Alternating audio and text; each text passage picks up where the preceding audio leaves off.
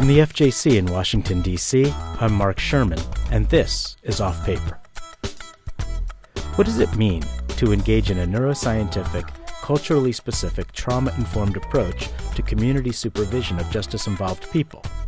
In other words, if the primary purpose of evidence-based community supervision is to reduce recidivism through behavior change, can knowledge about neuroscience, cultural competence, and trauma-informed care assist a parole, probation, or pretrial services officer's supervision practice in a way that will improve outcomes?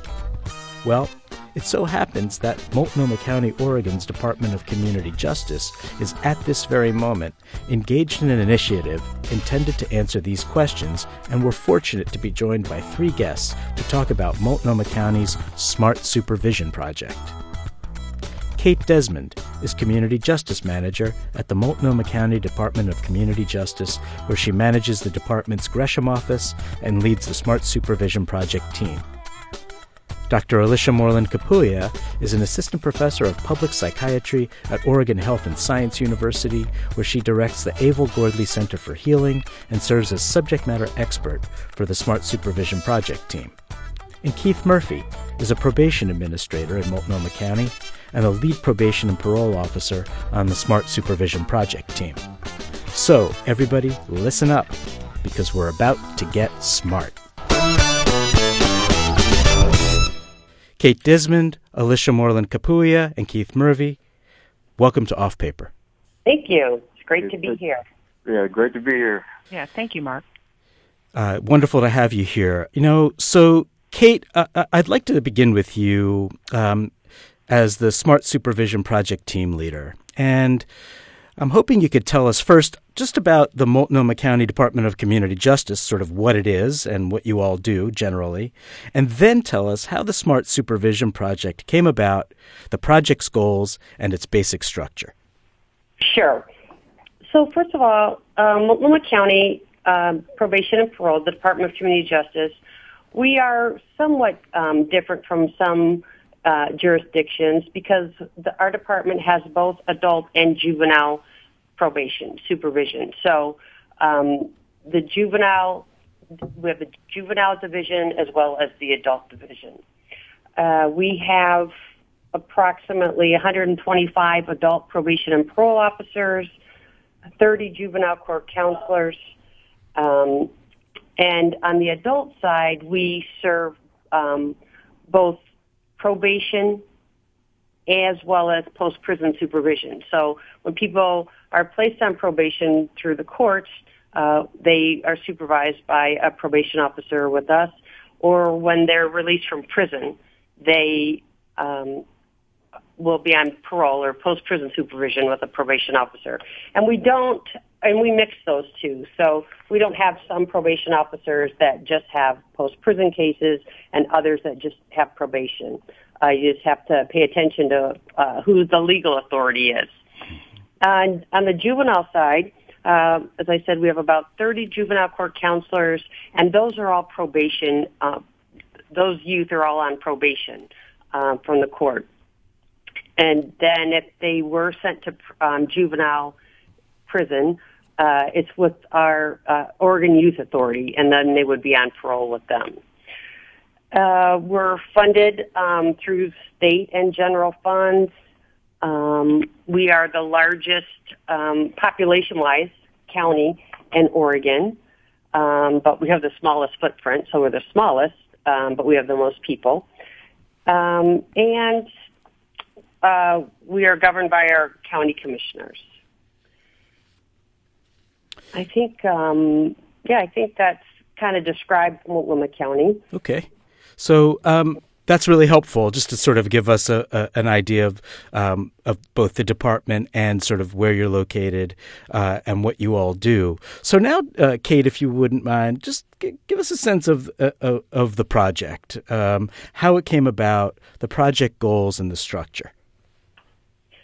Sure. Um, what we, how our department is, we have a lot of specialty units. So if we have, um, what I mean by that is like we have the domestic violence unit, we have sex offender unit, we have the gang unit, mental, mental health unit, and generics. Um, Um, we have drug court. Um, there's a wide variety. And really it was our um, our director and, this, and our assistant director that were getting together and talking about, are we doing business the most effective and the most efficient way? And is there a better way that we could be doing uh, supervision with our justice-involved individuals uh, than the way we're doing it?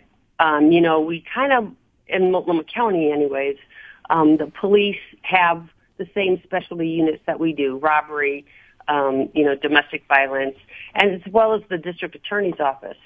Um, but there is a lot of research out there about Uh, working with fifteen to twenty-five-year-olds and their brain development.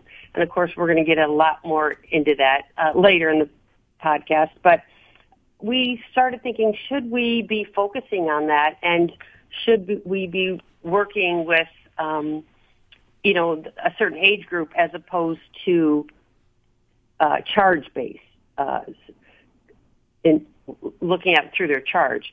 So Uh, we did write the grant. Uh, we got it from the um, B J A, and we said that we want, when uh, a probation officer meets with a, a, a, um, an individual, we use the EPICS model, uh, Effective Practices in Community Supervision, and uh, it's a cognitive-based um, interventions that we do with, with people when they come into our office. So we wanted to enhance that. We think it's a good way to, to interact with folks and help them change their behavior. But we wanted to enhance it, and so we focused on three things: brain development, trauma-informed care, and then cultural responsivity. And through that, um, we we thought, okay, how, how are we going to do that? And, again, we were just so fortunate that we have Doctor Alisha Moreland-Capuia uh, at Oregon Health and Science University, and uh, we tapped into her, and she was really impressed with the um, grant as well and wanted to come on board. So uh, we also, when we picked uh, the ages of fifteen to twenty-five, um, how we chose that is because that's um, our highest recidivism rate uh, with is that age group. So we thought, if we're going to do this, let's let's focus on an age group and um, focus on brain development, trauma-informed care, and cultural responsivity. That's extremely so, helpful. No, let, let me stop you there because, um, uh, and Doctor Moreland, I do want to come to you in, in a, just a minute um, to ask you about that relationship between the supervision model and the Smart Supervision Project's neuroscience, cultural competence, and trauma-informed components. But Kate, just sticking with you for another second, um, I, I, I wanted to emphasize the fact that you all do use the EPICS model. Um, and it sounds, I, I imagine, though, you, you were seeing some improvement in terms of recidivism reduction, which is the goal of that model uh, over time. But that uh, you all, it sounds like you all felt like something more needed to be done. Exactly. Um, what is a huge concern of ours is our overrepresentation of people of color in our mm-hmm. system. Um, and we really wanted to make an impact with that. And um, also we, I know so much Not more now, um, and after working with Doctor Moreland, but I thought um, I understood trauma-informed care, but I have a much, much more in-depth understanding of it and how, as as a probation officer and as a juvenile court counselor, how we can be uh, impactful and aware of people's trauma. It makes total sense, and you know, um, particularly interesting. Um, Because the federal system, the supervision model that we use called Staff Training Aimed at Reducing Rearrest, or STAR for its acronym, um, is really almost identical to the EPICS model. Uh, and we're in the midst of some very significant implementation of STAR that started several years ago um, and uh, and continues. And so Uh, I think this is really what piqued my interest in, in this, in, in what you all are doing in Multnomah, because, um, you know, this is something that potentially we could be doing in the federal system as well. So, Doctor Moreland-Capuia, turning to you, um, Talk about the relationship between EPICS and the Smart Supervision Project's neuroscience, cultural competence, and trauma-informed components, because I think this is really where things start to get interesting. Yeah, well, I think I want to just step back just a quick second sure. to give just a little bit more context. I think what we are dealing with in this country, the broader context, is that in the country, folks are recognizing that There are, there is a huge population of young people who we've decided from a moral perspective that we don't want to just throw away, that we want to invest in and we want to participate in this process of habilitation.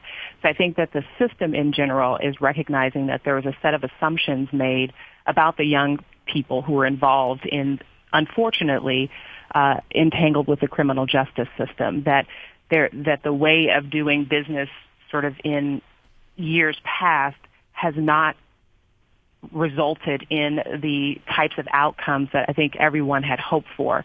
And so then behind that came, okay, perhaps we should be rethinking how we approach the system in general. And and in order to approach the system, there had to, had to be some sort of larger understanding about how systems work and how systems change. So when I, Kate is absolutely right, when I caught wind of the fact that the county was going to engage in this particular process, the first thing I thought about was, wow, this is an, uh, an awesome opportunity to impact the system for change. And that's recognizing that a system changes two ways, from the bottom up and from the top down. And so how do you come in and effectively work with a group of individuals who do hard work? It is hard work, uh, but to not just have them think about change from the perspective of how we change the person who's sitting in front of us. So not just how do we change the young person or the emerging adult who's sitting in front of us, but what must we do as individuals who are wanting to facilitate change? What type of change must we do? What type of change must we undergo in order to inspire and continue to perpetuate Uh, the kind of change that we seek? So that's the, the basic premise. And then moving down to it, it's the recognition that systems are intimately attached to people, and that systems don't change if people don't, and that people don't change if there isn't uh, an opportunity to tap into what I call the feeling space. Nothing in history has ever changed without someone feeling something and getting to a place that motivates them or compels them to do something different. So that is the basic frame at which I started the work in engaging with Multnomah County and the J C Cs, or the um, and the juvenile court counselors and the adult parole officers. And and so the model itself, as you've mentioned, you mentioned the staff training and reducing rearrest model, which is similar to the EPICS model, effective practices and um, community supervision, that these models, interestingly enough, were designed for change. Right, so I want to stay consistent with this theme to tell a story here. So these models were designed with the very idea in mind that we are going to help or assist or facilitate a population in this change process. But there were a few things that may not have been considered up front. These are purely cognitive, behavioral-based models. And I want to underscore the word cognitive. The cognitive piece, it turns out that it is very, very important, because it makes an assumption that the individuals who are going to be subject to this particular model of supervision are actually capable or in a space where they can actually access the cognitive aspect of their brain. So this is where it does get interesting, where you say, huh, if we really want to get to the change that we seek, and we see that these models, yes, they're good in theory, but they're not getting us completely and fully to where we want to go, there may be a few steps ahead of the curve, or few steps upstream, that we've got to go back to in order to accomplish our goal. So that's where things like understanding the potential threats to cognition and the ability for uh, juvenile, you know, for, for juveniles who are entangled with the law, and even emerging adults who are entangled with the law, to say maybe there are some things that have happened to them over the span of their lifetime that maybe has contributed to threatening their ability to access cognition. So what are those things? Well, very clear things like racism, which is a form of toxic stress, and, and definitely the brain is experienced that way. Substance use, early exposure to trauma.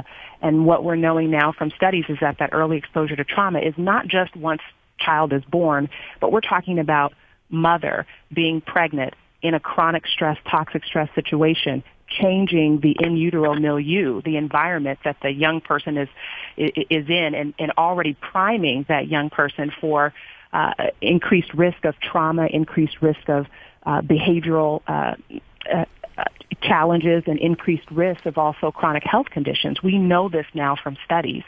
And so the question then becomes, how do we effectively, within a model, take into consideration all of the potential threats to this young person's brain? We're expecting them to come in and to engage with us cognitively and rationally, and then when they don't, the assumption is made that they are not adhering to supervision or not compliant, and maybe that's not the right assumption to, to draw. That's not the right conclusion to, to draw.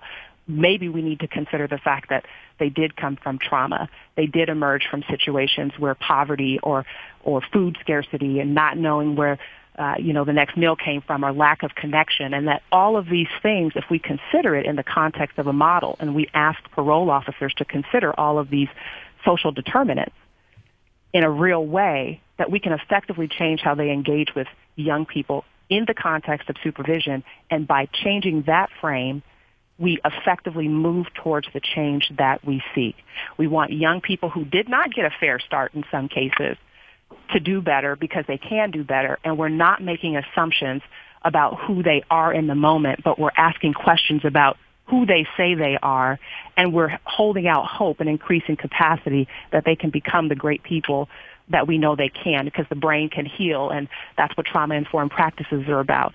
And healing is completely possible if we employ the right models. And so that's where I came in with uh, helping the the team really understand, not just in a training model, but also coaching. It's one thing to give information. It's another thing to help people apply it and to kind of oversee that process and to challenge it and to reorganize it and to rethink it and to play with it and, and then to get to a point where you're using it. Um, so I, I will stop there, but that that is, in a nutshell, kind of where we find ourselves. And I believe that that's why we've been able to get the success we've, we, you know, we, we've, experience, and and that's why Kate and Keith are now able to continue on. Even though I'm not as present, they're able to continue on with a lot of the work because we've been in it together, right? So it was a lot of a lot of coaching required and a lot of changing of structures, not just the educating on neuroscience and cultural responsivity and trauma-informed practices and approaches, but demonstrating what that looks like, providing tools and models for how to employ that effectively, sitting in supervision sessions with the parole officers and their clients and giving active feedback, establishing a group supervision model where we're recording sessions and giving active feedback, and then going back and saying, what did we learn? What more do we want to learn? It is an active, ever-present model um, that is worthy of reevaluation on a regular basis, with the ultimate goal being, if we want the change, what type of change was, must we do as a system in order to facilitate the type of change we seek in the folks that we serve. So I'll stop there. It's a beautiful explanation. Thank you so much. You know, uh, and I want to come back to uh, later on this the training model that you've been using and um, and sort of how that has played out. Uh, because again, I, I see it building on some of the um, some of the training approaches that have been used in. Um, in helping officers learn how to use core correctional practices, but but sort of, again, layering on top of that this important um, knowledge that, as you say, helps clients access their cognitions uh, or their cognitive facility, um, which which I think is a great way of, of thinking about this, and perhaps can address some of the frustrations that officers sometimes experience, you know, yep. when, when they're working with clients who, who can't access that uh, because Correct. Of what they've been through in their lives. So I do want to come back to that. I want to bring Keith Murphy into the discussion um, for the last couple minutes of this segment. Um, and Keith, you know, I, I'm really interested in um, just kind of getting a summary from you at this point. And again, we'll come back to it as we move deeper into the to the program, sort of what you're seeing from, from the officer perspective in terms of outcomes among clients. You guys have been at this now for a couple of years, maybe a little bit longer, so you've had enough opportunity to to see uh, some of the results or outcomes. And just from your your perspective, what are some of the things that that um, that you're seeing that that uh, you think are worth talking about? Uh, one of the key things that I'm seeing is that, uh, you know, as uh, Doctor Uh, Moreland pointed out, is, you know, we're being able to uh, have better access uh, with the clients, particularly because uh, given how we go about uh, our approach with uh, working with them now, they're showing up more routinely. So which offers us more opportunity to, uh, you know, make a meaningful difference uh, in their lives. Uh, that's, I would say that's most critical. Uh, again, and uh, our officers are very invigorated at this time. Uh, they like this model. It's uh, got a very humanistic approach to it that uh, makes them uh, quite comfortable uh, because, you know, at, to an extent you can actually be vulnerable and, you know, uh, lend yourself as an example to helping the clients move forward. Uh, oftentimes in the industry, we kind of take a uh, standoffish approach and just uh, focus on the client and their deficits and uh, not become too close to them. Um, with this model, um, we um, we are just we are active participants and uh, uh, just just more amicable in working with the clientele. And uh, most importantly, what I've noticed is we are not sanctioning as often, and uh, that's very important. So uh, with the idea of not sanctioning as often means we are not seeing uh, recidivism as much. So, uh, and I would think that is par for the course of us uh, developing meaningful relationships with the clientele. We're talking with Kate Desmond and Keith Murphy of Multnomah County, Oregon's Department of Community Justice, and Doctor Alisha Moreland-Capuia of Oregon Health and Science University about an innovative community supervision project they're engaged in that incorporates knowledge about neuroscience, cultural competence, and trauma-informed care. We'll be back after a short break. This is Off Paper. Hi, everybody. I'm Mark Sherman, the host of Off Paper, and I want to tell you about an exciting initiative underway at the F J C that'll help you deepen your professional development. A few years ago, F J C Director Judge Jeremy Fogel articulated a strategic vision for judiciary branch education that emphasizes curriculum-based planning. In other words, the educational resources the F J C produces should fit into a coherent structure designed to meet your most critical learning needs. Makes sense, right? Our education division has been working on identifying those needs across the judiciary, and I'm happy to report that our advisory committee on probation and pretrial services education and over four hundred officers from across the country have helped create a set of competencies for experienced U S probation and pretrial services officers. There are ten of them, and I think you're going to like them a lot. Confidence in decision-making, critical analysis, everyday leadership, investigative objectivity, proactive planning, resilience, role awareness, supervision for success, team orientation, and workload management.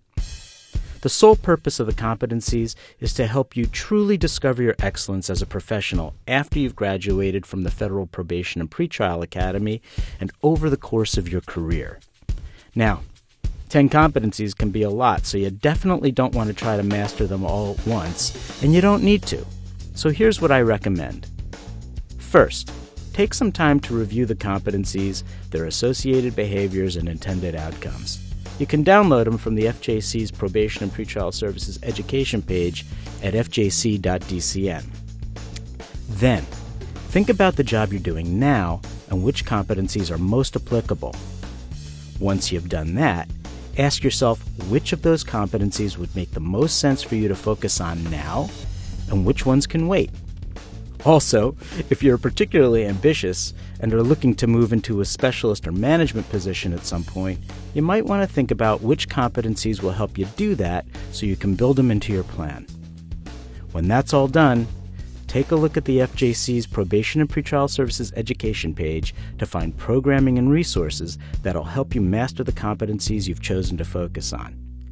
You might also want to check out training options and resources available from the Academy or the Probation and Pretrial Services Office at the A O, the Sentencing Commission, the N I C, NAPSA, F P P O A, A P P A, or the National Drug Court Institute, just to name a few.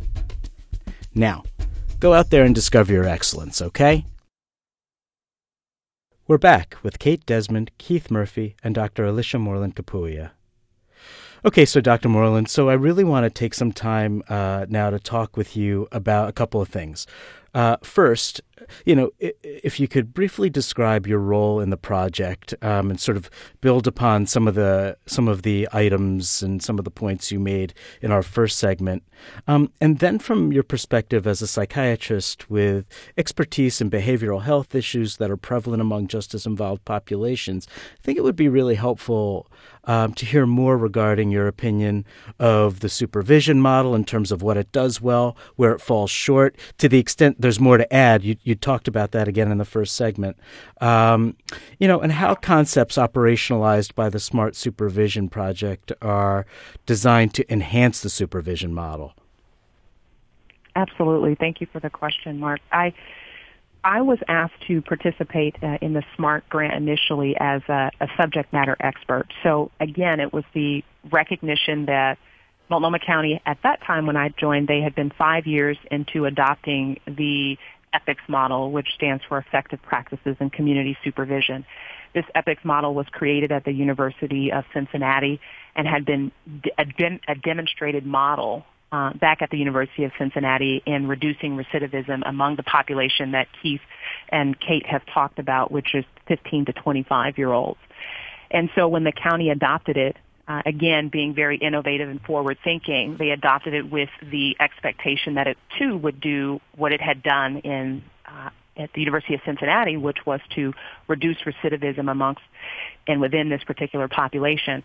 What the county had demonstrated at that time is that the EPICS model actually, within after five years of being into it, is that it actually did a great job of shifting the culture amongst parole officers and J C Cs. And so there were a lot of good things that happened in terms of sort of making a cultural shift to a, a framework that included things like, you know, check-ins and review and uh, and then, you know, homework, you know, an intervention and homework. So it, it standardized a process and at least got everyone thinking about uh, a course that they could take and a framework that they could use uh, in terms of supervision. And frameworks are always good. But the beautiful thing about frameworks is that they, they give you a nice blueprint. Uh, once you learn the framework, it also should lend itself to some flexibility, creativity, and innovation because you've got to work with who's in front of you. So I think the county recognized at that particular time, five years in, that it was doing something, but it wasn't quite hitting the target. And so as as everyone's sort of understanding around brain development in this particular population, around trauma and what trauma does to brain development, how it interferes with with one's ability to kind of be uh, rational thinkers at times, how it interferes with the ability to sort of exercise good judgment at times. There's a number of things that trauma does to the brain and the body. And and as the understanding of that became greater amongst a particular population within, within the criminal justice system, they said, okay, maybe we need to think more about how we thoughtfully integrate this knowledge into the work that we want to do. So when I was called in to, to come in, they said, okay, well, we see that you do the work. I'm actually a double board certified addiction psychiatrist, so I do general adult psychiatry, but I also do um, substance use treatment or, and manage um, and treat substance use disorders. And so I understand the impact that all of these things do have on the brain, the body, systems, and families, society. And so they asked me to come in and to bring that perspective um, into everything. So my first bout with, with the, the grant, it actually started with Multnomah County's policies and practices. So they gave me all of their policies, and they said, can you look at these particular policies and these practices, and can you make suggestions for changes based on a trauma-informed lens, based on a cultural responsive lens, based on a neuroscientific lens. And so that was my first order of business, the first four months of engaging, is looking at all of the policies and adjusting the policies. And then when once the policies were adjusted on paper, then it became, now can we start the process of training and, and thinking about all the specific topics. And the first three trainings that were core was, uh, the first training was on trauma and, well, actually it was on brain development. So the parole officers got a full graduate-level study on embryology and how the brain forms from the point of conception all the way up until about the age of twenty-six, and because it was important to have that framework to see how tenuous, how precious, and how how easily uh, the the brain development process can be interrupted or or disrupted by by by things in the environment. Uh, and then the second critical training was on cultural responsivity and learning about how individuals identify and how the society identifies and how the mismatch between those things can cause a lot of friction and tension, and, and understanding developmental phases like identity formation and how when that's not fully formed because of multiple things, that that can get in the way of one's ability to sort of reconcile their, their role within the world. And then the third important training was around um, trauma-informed practices, and it was really focused on understanding the connection between fear, which is a natural phenomenon, and this idea that we were all born with a, with a natural, normal proclivity to seek safety first. That's, that's all of us, no matter who you are. And that fear and fear acquisition and learning how to respond to threat is natural until it's not.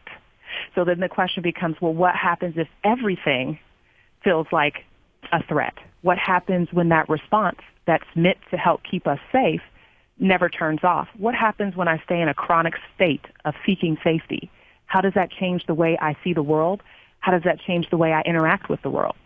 And so understanding that, making the connection of that fear to trauma, the impact of that on the brain, and then behaviorally how that's manifest, and to say, can you see how a young person coming into your system might not be able, not not forever, but at this time and under these current conditions, if we don't change the approach, how they may not be able to engage effectively in this model if we do not, first of all, create safety.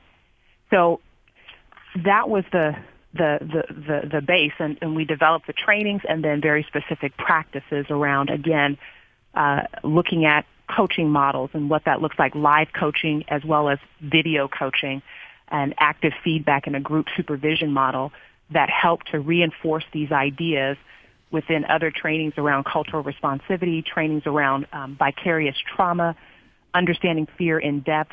Um, there were a number, mindfulness as a practice and all the literature that it entails that supports the idea that it is a trauma-informed practice as it heals the brain. All of those things were given, and then we were able to sort of discuss it. So then to your, lastly, to your second question about sort of, I wouldn't say that the model was insufficient in any way. I would say that the model is great at base foundationally, and I think just like as we have to sort of look at older buildings and foundations, the goal was to reinforce the foundation. It was how do we reinforce this model so that it is optimally effective, because we do know just from a psychiatric sort of literature and clinical practice that C B T is a very effective model when it's employed appropriately. The goal is create safety, help people get to a place where they're not bottom brain survival mode living, uh, so that they can get to a place where they can actively get to that top part of their brain, which is the cortex, which is what the cognitive behavioral model mandates. Uh, so that's essentially where we where we where we've been and where we're we're going, and uh, and and and what is understood. And I'm, you know, as Doctor Maya Angelou says, when you know better, you do better. She says, when you when you get, give, and when you learn, teach. And that is really the the basic sort of essence of this, is that when, when we know better, we can certainly do better. And then once we learn it, we can teach it. And once we get it, we can then give it. So it sounds to me, Doctor Moreland, that you are basically, and I've heard you use this, I'm cheating, I, I've heard you use this term before, uh, that we're, we are, uh, through this uh, process of training and coaching, um Uh, creating a, a, a cadre of mini clinicians. That is uh, correct. Uh, which I, I think is fascinating and really just does build so beautifully on the the training uh, that officers get when they are first taught how to use EPICS, and on the federal side, how they're taught to use STAR. So uh, it, it's just a very interesting approach that I have been wondering out, wondering about for a long time. And so, Kate Desmond, uh, the concepts that um, Doctor Moreland-Capuia has described here, um, and, and this approach, I, I mean, they they really aren't uh, typically part of the educational backgrounds of most parole, probation, or in the federal system, pretrial services officers. Um, the work is already pretty challenging, and EPICS is a sophisticated supervision model. Um, you know, now that you're adding knowledge about neuroscience, et cetera, on top of that, um, I'm I'm really curious to know from your vantage point as a manager, you know, what the Smart Supervision Project training looks like, both f- uh, from sort of the officer perspective, but really, um, you know, for managers, what's your role uh, and what have you learned? Uh, a great question, Mark. Uh, I will try to share. Um, I think, well, first of all, I started, I've been with the department for many, many years, and uh, I knew it was important to get a team together uh, that wanted to be there. So the team is four probation and parole officers and one juvenile court counselor, and then myself, and of course, uh, Doctor Moreland. So that helped tremendously, that I had people that wanted a change, that were uh, thirsty for new information, and to be able to not only help uh, a young person make better, t- um, that we were going to help facilitate change. Uh, they also, exactly what Doctor Moreland talked about, wanted to be part of a systems change. And they knew if we did a good job, then we can uh, you know, move it on to other parts of our department. So the training, um, I had I had people eager and willing and wanting to learn. Uh, the other way that we did the training was, um, it was a lecture style, um, and uh, Doctor Moreland, uh, as you can just tell, li- listening to her today, I mean, she's um, engaging, and she's very, very knowledgeable, and she loves, she loves the brain, and she loves, um, uh, I mean, she's just a great teacher. And so we, uh, there was always a lot of energy in the room, and uh, it was, we could give her practical uh, examples of, of challenging clients that we had, and how would it fit into, you know, how would the what information she's giving us um, fit into it. I, I guess I would, Mark, I'll just give you one quick example. Um, when Doctor Moreland taught us about the effects of trauma on the brain uh, and how it really um, has uh, an impact, when people come to our office and they're um, high or they're um, under the influence of something, we don't expect them uh, to be able to engage in um, in, com- in conversations with us and learn an EPICS model or something, you know, cognitive intervention. We don't expect that because they're loaded. I didn't realize that um, people coming in with the traumas that they have, that they're not able to um, participate in cognitive intervention uh, if they've not dealt with their trauma. So, again, Doctor Moreland would give us the, you know, the classroom Uh, information, but then we were able to, you know, get real examples, and uh, it was just always very interactive, and people really wanted to learn. That was the first, I don't know, I think eight, nine months, and then um, when it then got super exciting is when, well, as part of the grant, sorry, the probation officers and the juvenile court counselor have to submit a videotape uh, on a weekly basis, and um, and then Um, it's um, evaluated and, uh, and to see how they're doing and are they following the model and, you know, what, what we could do differently. Well, with those videotapes, uh, then we reviewed them with Doctor Moreland uh, as a team. So the whole team uh, got to um, participate in this and, and, as Keith mentioned, be vulnerable. And again, this is why when we did this, you know, we took it slow because uh, it takes a lot of trust. I mean, I, I didn't have any um, brand new P Os that were doing this or juvenile court counselor. I have people who had, um, for the most part, had been um, officers for over ten years. Um, we had one officer that was new, newer, um, but for the most part, it was, you know, people who have um, had their career in community corrections. And so to, you know, to put yourself on the line and, and be vulnerable and, and have, you know, critiqued uh, again, but it was a nurturing, loving, yeah, I use the L word, uh, environment that we created for each other. And again, people really wanted to learn, and um, we we saw significant differences in our with our um, population, with the the folks that we see. So, Keith Murphy, you were one of these people. Um, so I'm very interested to hear your perspective on the training and, you know, how it's changed uh, and, and impacted your thinking about your work as an officer. Wow. It's, a, it's a shifted in many ways, uh, particularly uh, I would like to just start out with uh, just certain things that we do differently.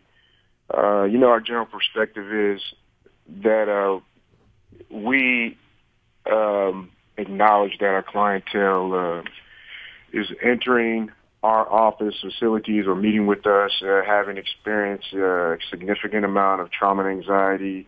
Um, we know that this has sometimes uh, been exacerbated because of their historical connections to uh, uh, other social institutions like banks, schools, housing, and, or even the criminal justice system itself. So uh, that that's a key component. And, you know, with that with that in mind, and I'm always thinking about the first visit when we're meeting with the client and, you know, and, and, sub, and subsequent visits, that uh, this client be, having experienced this trauma and anxiety is perhaps looking at, looking at us with a, a significant amount of suspicion. And as Kate was pointing out, and uh, Doctor Moreland has uh, uh, addressed, that there's no way for me, again, I'm going to say this word quite a bit, to make a meaningful or substantial difference in regards to their cognitive processes if I can't help them relax. And uh, we go back to some of the things that we learned. You know, we're talking about the amygdala in particular right here and, you know, its location near the hippocampus. Anyways, that, the, this is uh, the fear center of the brain. Excuse me for saying it, it's just... things you've learned from, uh, from working with Doctor Moreland. Anyways, you have learned well, Padawan. I'm, pr- I'm proud of you, Keith. I'm proud of you. I'm smiling real big over here. Uh, you know, it's, it's, I know it's incumbent upon me in order to help this individual meet their, you know, their actual goals and expectations that they, they have of themselves and that I even have for them, to uh, help help them, uh, you know, be be uh, be relaxed and feel safe. Um, I think that speaks for anybody in any given situation. You know, it's it's just hard to learn and focus if you feel, uh, you know, anxious, uh, stressed, or just discomfort. So th- uh, that's our main thing. And I mean, with that being stated, you know, we've we've we've done some novel things around our offices uh, in, in terms of the approach of making a culture of safety. Uh, and I always like to point out that.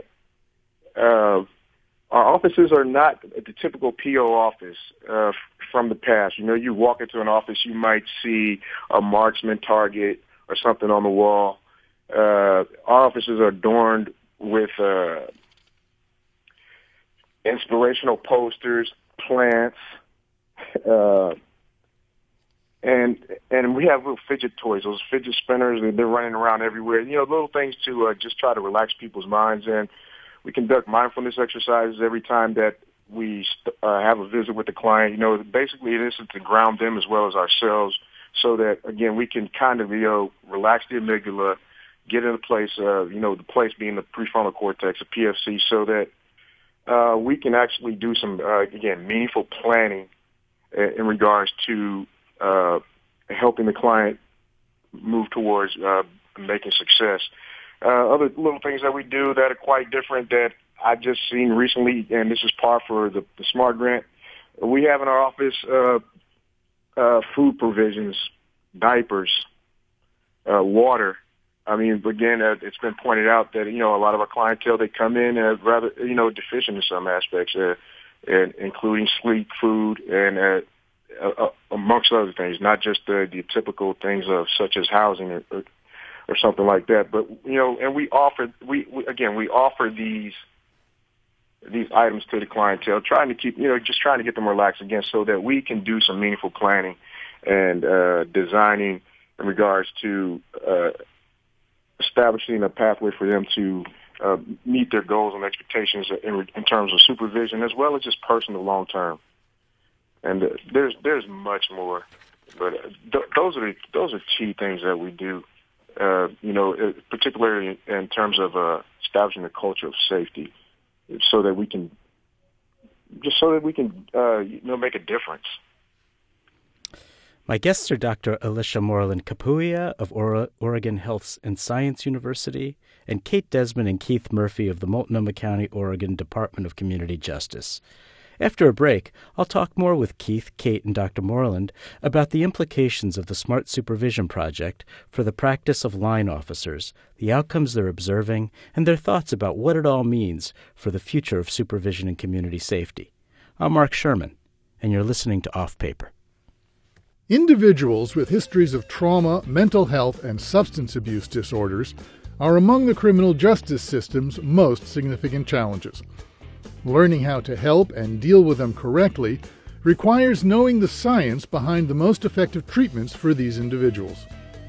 To help judges and probation and pretrial services officers understand the role of science in federal criminal case recommendations and decisions, the F J C is offering a workshop on science-informed decision-making. The program is a collaboration between the F J C, the Center for Law, Brain, and Behavior at Massachusetts General Hospital, and the Petrie Floem Center for Health Law Policy, Biotechnology, and Bioethics at Harvard Law School. Participants in the two-and-a-half-day workshop will learn from some of the leading clinicians and researchers in the country about effective interventions at key criminal case decision points, including initial appearance, violation, pre-sentence investigation, and sentencing. The program is highly interactive, with district teams working through case studies grounded in actual federal court case scenarios. Each participating team works through the case studies with assistance from workshop faculty and clinical fellows who are experts in forensic psychiatry, psychology, and neuroscience. To learn more about this upcoming workshop offering, visit the Probation and Pretrial Services Education page at f j c dot d c n. Welcome back. This is Off Paper.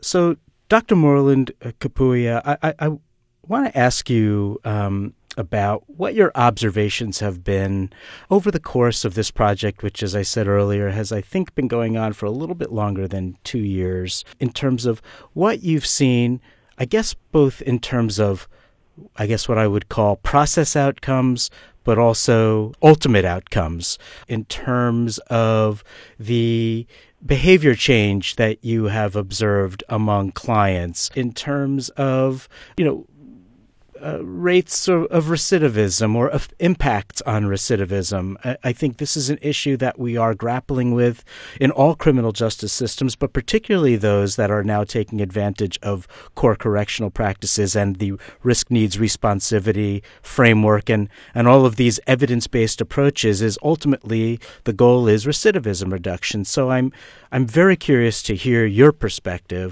about that, and, and I know you've got to go soon, so wanted to have you talk about that before we, we say so long. Absolutely. Uh, so I think that, that it is sort of multifaceted, and I know that Keith and Kate will be able to give even more specific examples of client successes. I think one of the, the most important things for, for sort of from sort of like a process infrastructural standpoint is we have now an opportunity to impact systems for incredible change, meaning the systems that are designed to help and support uh, can heal. So this is one, I think, incredible uh, conclusion that I've, I've, I'm drawing and have drawn from this work, is that systems themselves are in need of healing, and that when we can help systems heal, that they can, those systems who are intimately attached to people can then more readily facilitate the healing that is required and so so so readily needed uh, in the particular populations that we seek to serve. So that's one sort of larger uh, kind of unintended, intended consequence of the work. And a lot of that draws from and is inspired from, again, being trauma-informed. It is the recognition that every single person is a human being. We all want to be connected, understood, loved. And when those things take place, it changes the way we engage systems. It changes the way we engage in life. At the end of the day, we have to make a decision as a society of whether or not we're going to be a society that leaves those who are chronically disadvantaged and chronically um, chronically marginalized, if we're going to leave them off to the side, if we're going to do the, the right human thing, which is to support them and to bring them along and to encourage them that no matter where they started, that there's still capacity for goodness and there's still capacity for greatness.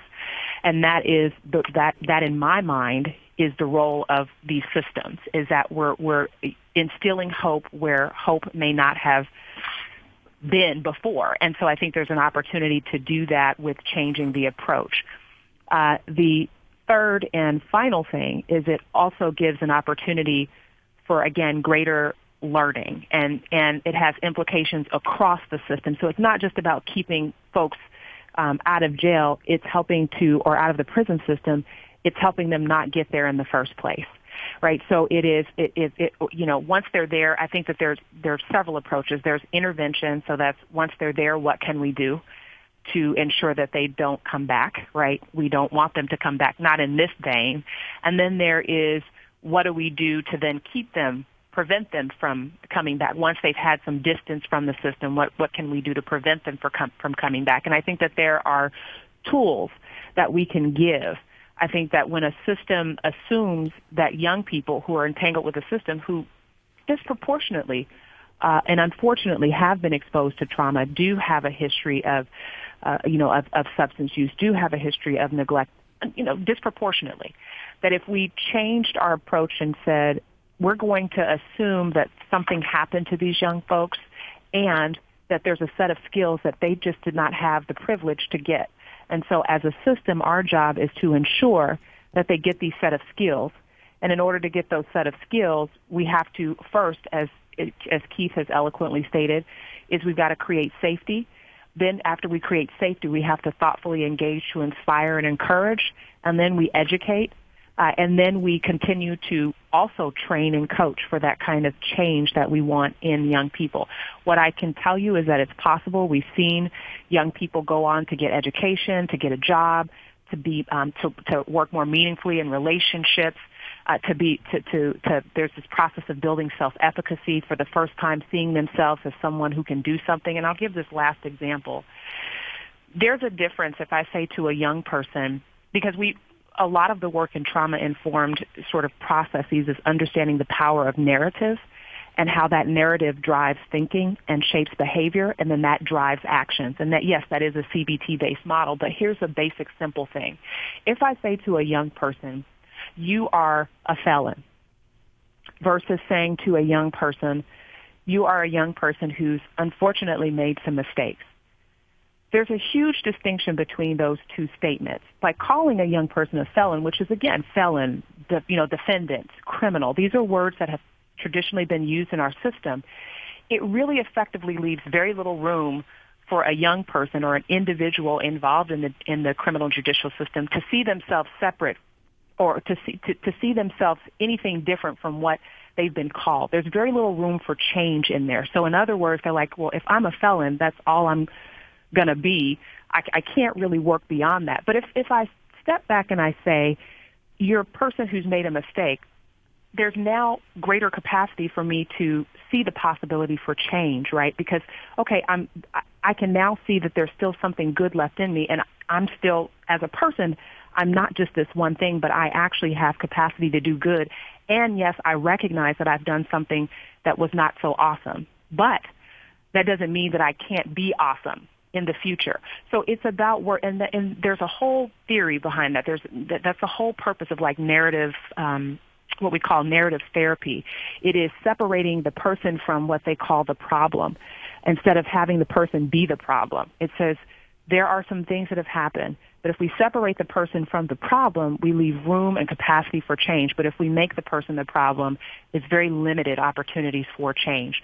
So I think it, there's a there are a number of implications, and the team learned that too. So that's why I would agree with you that there are many clinicians. But I think that there are implications for multiple systems, not just the criminal justice system, but the education system. Uh, there's there are implications for the healthcare system. Uh, the, the, the implications are myriad and sundry. What we want is change, and we've got to engage people differently, uh, and we've got to get back to place and humanity at the at the center of all we do. For sure. Um Now, Doctor Moreland-Capuia, I know you've got patients to see this afternoon, uh, and and so I, I, I know you need to go. I just want to thank you so much for joining us, and I want to ask Kate and Keith just to stay on the line. But Doctor Moreland, thank you again so much for joining. Thank you kindly, and talk to you soon, Kate and Keith, and thank you, Mark. I appreciate all that you've done. Thanks again. Take care, Doctor Moreland. So, uh, Kate, I, I want to come back to this um issue of uh, outcomes. Um, and, and I'm very interested, and I, I know that our, our many of the practitioners and professionals in our audience would be very interested to know, sort of from your perspective as a parole and probation manager, um, what are some of the results that you're seeing that might indicate, or maybe that even do indicate, uh, that the Smart Supervision Project and that the approach is moving supervision in the right direction in terms of recidivism reduction? Have you seen uh, any data that gives you a sense of that? Or, you know, what are what are you observing other than sort of anecdotally? Is there sort of some hard evidence that you can that you can talk about? Uh, sure. I well, the hard data I don't have yet. Um, we're going to take a look at our recidivism rates compared to others, you know, Um, but we don't have that finished yet. The grant isn't over until uh, j- June um, twenty nineteen. But what I've absolutely seen, and Doctor Moreland uh, really saw it is in the videos and in the live sessions that she did with us, is that the probation officers and juvenile court counselors really stopped and slowed down. And what I mean is is, is very literal. Um, you know, our offices are very busy. We have overhead pages. We have people. Nobody comes. You know, our I don't want to say nobody. Oftentimes, our justice-involved individuals, you know, rely on public transportation or rely on friends to bring them th- to our offices, and they're not there on time, and they might not be on this right date, um, and. There's the, just those simple things um, like that. And so then the P O or the juvenile court counselor, uh, you know, is meeting with somebody, and then they know that their next client is already in the lobby, and they've really, everybody's just kind of, it's, it's somewhat chaotic. And uh, what we did was really just slow down. And we do that first by the mindfulness, starting an extra, you know, starting... Uh, the session out in a mindfulness exercise. And Mark, if you thought it was easy to tell P Os in the beginning that you're going to sit in a room with a client and close your eyes, you know, probation officers or pretrial release officers, I mean, they, you know, they were looking at, we were looking at Doctor Moreland like, she, you know, she, you know, she didn't know what, really? You want us to do that? The reason why, so we all took a risk, we did it, and the reason why we keep doing it, it's because the justice-involved individuals love it. They help them focus. They um, see that um, they're able to listen a little better. Um, and again, it's not miracle stuff that we're doing here, but it we're trying, again, to bring about uh, a safe environment so that we can help with change. So that's a really uh, it's a really interesting point that you're making. Um, You know, and earlier in the program, Keith, you described, you know, what, what I would characterize as, as a few intermediate outcomes that, that are very positive. Uh, and Kate, you just referred to them here. So, and I think it's worth repeating, um, showing, you know, clients are showing up for sessions. They're showing up on time. Uh, they may be showing up less often loaded.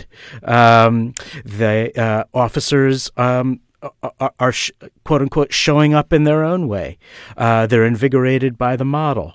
Um, there, there is a there, there are fewer sanctions. Uh, in other words, there's uh, less right. less sanctionable behavior and less sanctions, therefore, being uh, doled out. Uh, I think these are important intermediate outcomes that are worth, you know, thinking about in terms of connection, ultimately, you know, with recidivism reduction. Right. Let's use the jail beds. Uh, we've we've really uh, decreased our jail beds as well. I think all of that stuff is so important, um, and it'll be so interesting to see, uh, you know, what the ultimate outcomes are. But I think sometimes we, in, you know, because we want to achieve um, greater public safety, and we do want people, individuals to change, and officers are now, through models like EPICS and STAR, seeing themselves as quote-unquote change agents, um, that we tend to jump sometimes a little bit too quickly to, you know, what are those ultimate outcomes? And but first we have to look at our intermediate outcomes, and it looks like you're seeing some very positive trends.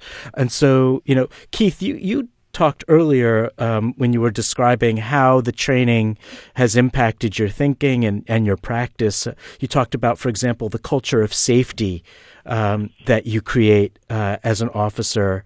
Um, and, and, and Kate sort of has... has Uh, talked about mindfulness here. And, you know, what are some of the other things, Keith, that you have engaged in as an officer in terms of your practice, you know, to try to improve the behavior of clients, to improve the work that you're doing with clients, to achieve what I think is referred to in the core correctional practices literature as a therapeutic alliance, right?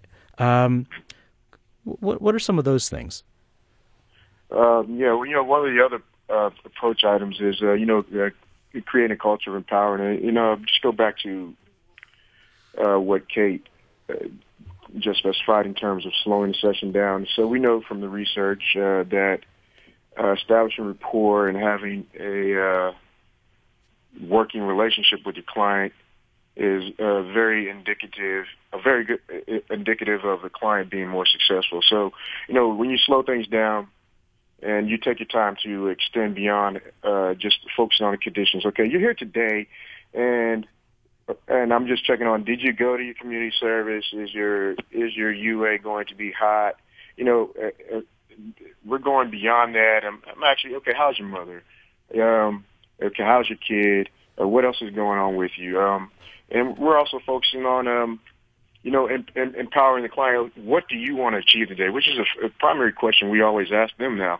I mean, we again, we are the facilitators of the process, you know, in, in terms of guiding them towards, again, meeting their, uh, you know, goals and expectations. But we, we're kind of letting them, uh, you know, uh, kind of, somewhat, so to speak, uh, be the be the driver of the bus. We just act, we act as the G P S, so to speak. Then that's a big deal. I mean, the you know fact is the success at the end of the day, I mean, it, it benefits the entire society, but it's actually theirs, and, and that's ultimately what we all want to see. Um, so uh, that that's empowering them again. And, and Doctor Moreland also pointed out, uh, you know, you know, we routinely have to uh, turn in videos. And, you know, I'm talking about the P Os uh, who are part of the SMART grant, and they and they're assessed, and uh, it's, it's a thorough assessment in regards to, you know, missed opportunities perhaps uh, being addressed, or, you know, just um, uh, having to uh, figure out ways that we can go about doing things better. So that that that empowers us too, and, you know, it's very good coming from a subject matter expert who is so enthused about what she does. So, and and that's a big deal. Again, it, it's routine. It's not something that you do, as in the case of going to a workshop and it's a one-time thing and you feel good and, uh, you know, you, you might forget about skill. No, we've been routinely coached up uh, in terms of being able to deliver a high-quality service to our clientele. Um, so that's good. We, we, have, we haven't just been left to the wayside to, let's see what you can do with this. Uh, so we've been coached up in that regard. That's very beneficial. So in terms of, um, you know, one of the things when, when you and when Kate refer to slowing down the session, it's really about building that relationship with the client, um, and, and focusing on needs, both, you know, needs indicated or dynamic risk factors, criminogenic needs indicated by your risk assessment, but also just sort of on on their basic human needs. Um, and, and I think that's Mark, that's got to be Mark, key. Can I add to that? Sure. Is that, and again, this is what Doctor Moreland pointed out, uh, and it was so obvious after she did it in the videos, but what she saw when we were slowing down is that we really we were seeking for understanding. So we weren't just taking if the person was saying, yeah, I get it, but giving us examples, um, you know, talking to them at length about, you know, different problem-solving things. I mean, really making sure that they understood uh, what what we were asking and that, you know, they had a they had an avenue uh, that they could follow. Well, Kate Desmond and Keith Murphy, thank you so much for talking with us this afternoon. Well, thank you, Mark. We've really enjoyed it. We're glad that you asked. My guests have been Doctor Alisha Moreland-Capuia of Oregon Health and Science University and Kate Desmond and Keith Murphy of the Multnomah County, Oregon Department of Community Justice. They work closely together on the department's Smart Supervision Project. It's an innovative and fascinating program designed to reinforce and improve evidence-based community supervision through an understanding of neuroscience, cultural competence, and trauma-informed care. Off Paper is produced by Paul Vamvas. The program is directed by Craig Bowden. I'm Mark Sherman. Thanks for listening. See you next time.